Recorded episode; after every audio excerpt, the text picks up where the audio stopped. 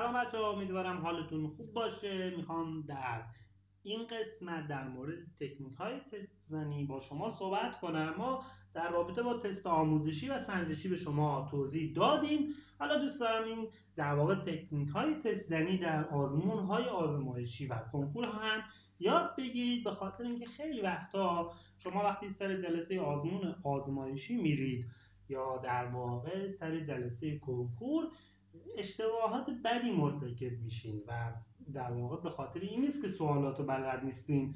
به خاطر اینه که حالا سوال بد می‌خونید یا بلد نیستین سوال درست بخونید. من در این رابطه یک سری توضیح میدم. ببینید شما اولین کاری که برای حل سوالات آزمون یا برای تست قرار انجام بدید اینه که سوال تست رو بخونید درست بخونید سوالو. هم گزینه ها و هم خود سوال درست بخونید. بعضی بچه ها می‌خوان که مثلا وقت کم نیارن سریع می‌خونن. سوال رو باید درست بخونید سوال رو با دقت درست می‌خونید اگه جز اون دست از بچه هستی که از جولی یاد بگیر. ببینید هر مشکل شما دارید هر در واقع ویژگی منفی که شما دارید میشه درستش کرد. فرصت هست. تغییر رفتار بدین. شما ممکنه الان سر جلسه امتحان من می‌شناسم. خیلی از بچه ها همین که نوشت بلند میشه. سری. اصلا حاضر نیست دوباره بخونه. ولی این کار دیگه نباید تو بحث کنکور و سال کنکور تکرار بشه. پس سوال درست بخونید. حواس دو. حواستون به افعال منفی باشه. طراح میاد می‌نویسه. می‌نویسه آخرش میگه نیست. دانش آموز متوجه نیست نیست. نمیشه. فکر می‌کنه گفته است سری گزینه رو می‌زنه. به افعال منفی حواستون باشه. دورشون خط بکشین. نیست و ندارد و اینا حواستون بهش باشه یاد بگیر. تو خونه یاد نگیری سر جلسه کنکور آزمون آزمایشی کاری نمی‌تونی بکنی. تمرین کنیم چیزایی که بهت میگم. حواس سه حواس به کلمات استثناء باشه. مثلا میگه همه موارد زیر غلط است.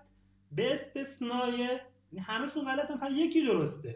نگفته کدومش در واقع غلطه. حواس به اینا هم باشه. دور این کلمات در واقع خط بکش. یه مورد دیگه مورد چهار که طراح میاد گول می‌زنه بچه ها رو. مثلا میگه کدوم گزینه درست تره مطلوب ترین گزینه کدومه؟ یعنی هر چهارتاش درسته. کدوم درست تره دانش آموز همون اولی رو می‌خونه می‌زنه. نه آقا. گفته مطلوب است درست ترین گزینه رو انتخاب کنید یا مثلا خود کلمه مطلوب است یعنی کدوم گزینه بهتره؟ حواستون به واژه ها باشه. ببینید تست های کنکور عموما یه مقداری طراحان میان با حالات روحی شما بازی می‌کنن. یه سری واژه ها رو جابجا می‌کنن. بخاطر اصلش هم همینه. به خاطر اینکه دانش آموز ای باید فرقش با یه دانش آموز دیگه مشخص باشه. چون اونجا دیگه فقط خوندن ملاک نیست. خیلی ویژگی هایی هست که باید دانش آموز داشته باشه. بعضی میگن خب آقا طراح کنکور چرا این کارو می‌کنه؟ چرا سوال سخت میدی که نتونیم حل کنیم؟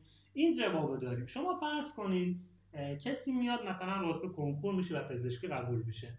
خب این وقتی میاد میره مثلا قرار یه مریض رو عمل کنه دیگه.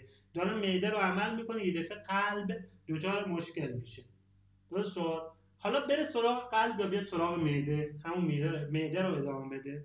خب می‌خواد سنجش همین کار میگه ارزش کدومش بیشتره؟ قلبه مهمتره.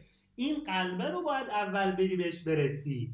می‌خواد ببینی کدوم دانش آموز می‌تونه بگذره از یک سری سوال. شما داری سوال حل می‌کنی. یه سوال سختی بهت داده. بله شما هم خوندید. تلاشتون هم کردید برای این سوال.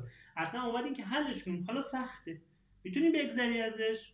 پنج تا سوال دیگه رو هدر ندی. بخاطر اینکه اگه بخوای 5 دقیقه بهش زمان بدی پنج تا سوال از دست میدی. پس داره به این اینو میسنجه. اینکه می‌تونی موقعیت شناس باشی. می‌تونی اینو درک کنی که اگر مثلا این تست رو راه نکردی 5 تا سوال دیگه رو از دست میدی. می‌تونی مثلا به این بفردا به این درک برسی که اگر میده رو راه نکردی کلا طرف میمیره. پس برای اینه. یعنی شما باید حرفه‌ای باشین و من هم تمام تلاشم اینه که شما یک حرفه‌ای باشین برای کدوم در واقع بحث کنکور. حواستون به کلماتی که همشکلم باشه مثل برترین و بدترین اینا درسته؟ خیلی مثل هم نوشته میشن یه د و یه ر اختلاف دارن ولی کلا سوال رو عوض می‌کنن.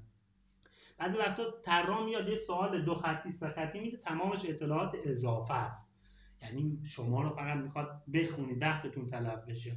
اینجور مواقع شما باید وقتی دیدین سوال طولانیه زیر اون کلمات مهمه خط بکشین. چون گاهی اوقات از اون دو خط در واقع یک خط و نصفی کلا خود و بی جهت تر آورده. شما باید اینا رو حواستون بهش باشه. بعضی گزینه ها غلطن ولی ظاهرشون درسته. حواستون به این گزینه ها هم باشه. مثلا شما میه کامل سوال رو نمی‌خونی میری و فکر می‌کنی درسته. بعضی وقتا میاد مثلا شما بهت میگه کدوم گزینه درسته. مثلا جواب در میاد دو. بعد می‌خواد دو رو بزنی دو تو گزینه چهاره میاد گزینه دو رو می‌زنی. یعنی جواب شده دو. بعد شما عدد دو تو گزینه چهار شما گزینه دو رو می‌زنید. حواستون به این باشه. وقتی جواب مسئلهتون عدد شد خصوصا بین یک تا چهار حواستون به این مورد باشه که در واقع این موارد رو هم رعایت کنید. وقتی دیدی جواب یک تا چهار شد بدونی که اینا گزینه ها رو برعکس مثلا گزینه جواب یک شد این گزینه سه. شما میگید گزینه یک رو می‌زنید. یه سالی در واقع روش هم هست در آزمون که اولین موردش هدف هدف گذاریه و در واقع اینکه چند تا از ده تا رو بزنید بچا ببینید این در واقع می‌خواد اینو بگه. من خیلی حالا به صورت این ریز با این موافق نیستم ولی می‌خواد اینو به شما بگه که شما اینو بدونید. شما نرید همینجوری سر جلسه بگین هر چی شد شد. از قبل مشخص کنید. آقا شما چقدر از این فصل خوندید؟